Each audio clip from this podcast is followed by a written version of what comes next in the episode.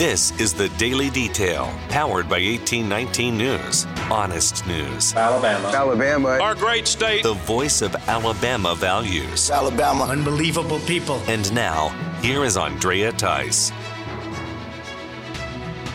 The Republican congressional delegates for Alabama are united in condemning the recent border security bill that was released on Sunday night by a handful of senators who crafted it behind closed doors for the past few months. The 118 billion, that's 118 billion dollar price tag would send three-fourths of U.S. taxpayer money overseas to Ukraine, Israel, and other areas, with only 20 billion allocated for the US Mexico border and the border crisis. US Senators Tommy Tuberville and Katie Britt are a solid no vote in the Senate on this bill, while Congressman Jerry Carl says it allows for 5,000 illegal crossings a day, which only rewards illegal immigration. Congressman Robert Aderholt agrees with House Speaker Mike Johnson that the bill is dead on arrival in the House, and Congressman Barry Moore points out that the bill mentions the country of Ukraine 370 times. He tweeted out hashtag kill the bill.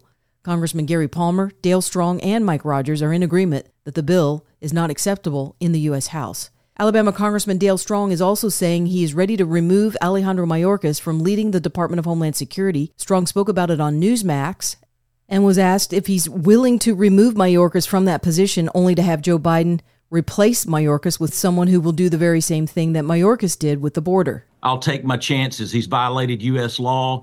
I believe he wants America to look more like Cuba. It's unacceptable, but I'll take my chances. And I think that's exactly what our committee did. We took the evidence to the people uh, of our committee. Our committee 18 to 15 voted to send it to the floor, and now it's time to check the oil of those members of Congress to find out who believes that Mayorkas violated U.S. law.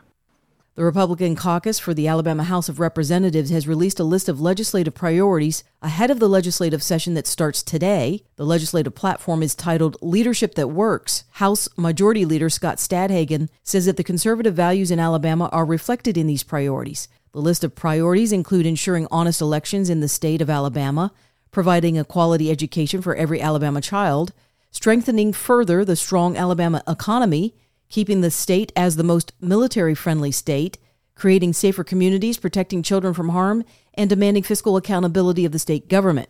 A school choice bill has already been pre filed that's in keeping with these priorities, along with a bill that bans ballot harvesting. The president of the Alabama Policy Institute, Stephanie Holden Smith is taking issue with the presentation of this priority list, especially considering how it doesn't line up with the bills that the state lawmakers are going to deal with fresh out of the gate, which includes a comprehensive gambling bill. Yeah, interestingly, the, uh, the Democrats came out with their agenda for the year.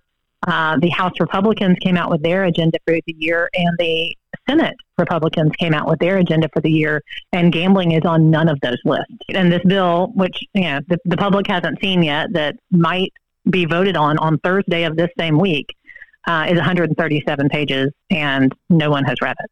It's slightly subversive in that you know it, anyone who is um, talking to legislators know that they are getting a lot of pressure from leadership and a lot of pressure, um, you know, from from the powers that be in Montgomery um, to pass this and pass this quickly.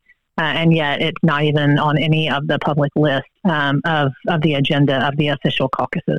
Holden Smith spoke extensively about the gambling issue with the Daily Detail, and I will feature parts of that conversation throughout this coming week. Alabama Congressman Barry Moore wasted no time in calling on the communist government of Nicaragua to release pastors that have been jailed there for working with an Alabama based missions group. Moore says these partners in ministry have preached the gospel for years in that country and are now being imprisoned simply for their faith. Moore's social media post comes after 1819 News reporter Erica Thomas reported on Mountain Gateway, which is a nonprofit organization founded by John Hancock, who revealed what is happening to pastors and partners in Nicaragua under the rule of communist dictator Daniel Ortega. Hancock says that 11 pastors have been jailed without proper legal evidence or notification in 2023. This comes after Ortega first started to crack down on Catholic churches in 2022. The Ortega government has also seized the Mountain Gateway assets in that country, which includes a coffee farm, training buildings, and 47 vehicles. Hancock and his wife and family have now been prohibited from entering the country and told not to go to other Latin American countries or risk being arrested there as well. Hancock says all the work done in Nicaragua was to advance the gospel and to bless the people there. Now all of his core leadership has been arrested and all communications with them cut off. Hancock is asking for prayer and says Americans can also share this story and reach out to their U.S. representatives and senators to ask for attention to this situation. And congratulations to the Blind Boys of Alabama who received a Grammy Award this past Sunday for their 2023 album called Echoes of the South. The group has been together for 80 years now after first starting out at the Talladega Institute for the Deaf and the Blind.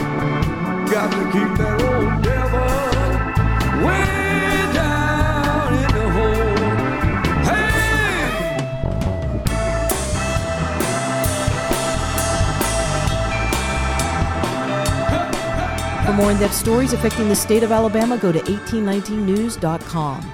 In national news, the Los Angeles area in California has received a deluge of rainfall, which now breaks a 97 year old record. Four inches of rain dropped in 24 hours, which is more than the rain received on the very same day in 1927. The wettest day recorded for that area was in 1938 with five inches of rainfall. The recent storm was called a bomb cyclone and hit the entire state of California with heavy rainfall and storms.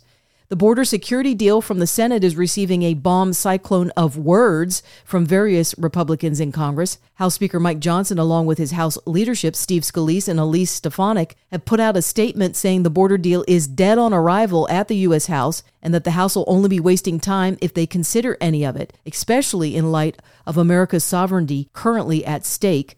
Senator Steve Daines is chairman of the National Republican Senatorial Committee, and he says he can't support the bill. It only gives billions of dollars to radical open border groups. So far, there are 18 Republican senators who agree with Daines and will be voting no. Senate Majority Leader Chuck Schumer said that he's never worked so closely with Senate Minority Leader Mitch McConnell on any other bill than this one. So that tells you a lot. Schumer went so far as to issue a veiled threat on CNN that if this deal does not get approved, American troops could very well be engaging in a war with Russia. Why is it crucial? Well, if we don't aid uh, Ukraine, Putin will be walk all over Ukraine. We will lose the war, and we could be fighting in Eastern Europe in a NATO ally in a few years. Americans won't like that. Republican Senator Lindsey Graham says the border security deal will not pass the Senate without any options for amendments to be made. He wants the bill to be subjected to robust debate and an amendment process. And former President Donald Trump says only a fool or a radical leftist Democrat would vote for such a horrendous border bill, which allows for 5,000 illegal crossings a day before any effort is taken to shut down the border. The Senate dropped this plan just days before they all head home for two weeks. Two weeks as part of President's Day. All right. Well, while this is all going on in the Senate, the U.S. House is preparing to vote today on the articles of impeachment against Homeland Security Secretary Alejandro Mayorkas. Biden has tried to get ahead of that vote by calling it unprecedented and unconstitutional this past Monday. Republicans contend that the crisis at the border has reached unsustainable levels with 3 million illegals crossing into the U.S. in 2023 alone, and that's all based on the numbers that are provided by DHS itself, the agency that Mayorkas is overseeing. The House Judiciary Committee has issued a subpoena to the Fulton County District Attorney Fani Willis. The committee wants Willis to produce documents on how the DA's office spent certain federal grant money. This is the third request coming from that committee, with the other two requests being sent out in September and December of last year. The interest into how the grant money was spent is coming after a whistleblower reported the misuse of funds within the DA's office, which was originally intended to create a Center for Youth Empowerment and Gang Prevention. Instead, the whistleblower ended up going to DA Willis's office about others that are working for her that were seeking to use the money for frivolous purchases like buying swag, MacBooks, and using it for travel. After the whistleblower made her claims to Willis, DA Willis didn't seem to do anything but fire the whistleblower from the job. In the letter to Willis, the House Judiciary Committee cited its broad powers that have been recognized in other cases by the U.S. Supreme Court that allows them to provide oversight concerning the Department of Justice grant programs and how that grant money is allocated and spent and potentially misused. And that is why a request and subpoena have been sent to Willis for documents and information. Speaking of the Department of Justice, a Freedom of Information request from independent journalist Yehuda Miller is turning up some alarming facts about the DOJ looking into election ballot fraud from the 2020 election in the state of Michigan. The documents that were produced reveal that the DOJ was given extensive photos, emails, and other evidence about the ballot fraud going on in Detroit. This information was also then sent to the FBI. Both federal agencies decided to pass the buck and give the investigation to the Michigan Attorney General, Dana Nessel. Nessel did absolutely nothing about it. In fact, she only told the residents of that state that there was no fraud at all during the 2020 presidential election. Journalist Yehuda Miller is posting on the X platform the email evidence that revealed how the FBI and DOJ were alarmed by the fraud evidence that was presented to them and then decided it was not in their lane to pursue. And I mentioned the House Judiciary Committee just a little while ago. Jim Jordan is the chairman of that committee. He recently released a series of social media posts that he's calling the Amazon files. The posts are about the results of subpoenaed communications between the Biden White House and Amazon, the company, in which certain books were censored and pulled from the Amazon website at the demands of the Biden administration. Andy Slavitt is a senior White House official who handed Amazon a list from the White House of basics for business book curation and guidelines. They also sent an email to Amazon demanding to talk about the company for their high levels of propaganda and misinformation on their website. The White House was focused on particular search results that came up when they typed in the word vaccine and ended up not liking the results that came in. Amazon ended up complying with the Biden White House and doing a manual intervention that stifled the viewing of any books that said the COVID vaccines were ineffective. You're listening to the Daily Detail from 1819 News. If you are enjoying the Daily Detail and want to make sure that these reports come up easily on your smartphone, then be sure to hit the subscribe or follow button on whatever podcasting app you are using. It's usually on the main page of the Daily Detail. That could be on Spotify, Apple Podcasts, Podbean, or some other app. And also be sure to visit 1819 News for more reliable, up to date information on what's going on around here in Alabama. You can also join 1819 News by becoming a member, which will get you exclusive content as well as 1819 merchandise. You can visit 1819news.com backslash membership to learn more. I'm Andrea Tice. I'll be back again tomorrow. I look forward to updating you then. Alabama. Alabama. Our great state. Alabama. Of Alabama. This has been the Daily Detail. For more up to date news, go to 1819news.com, where you'll find honest news and Alabama values.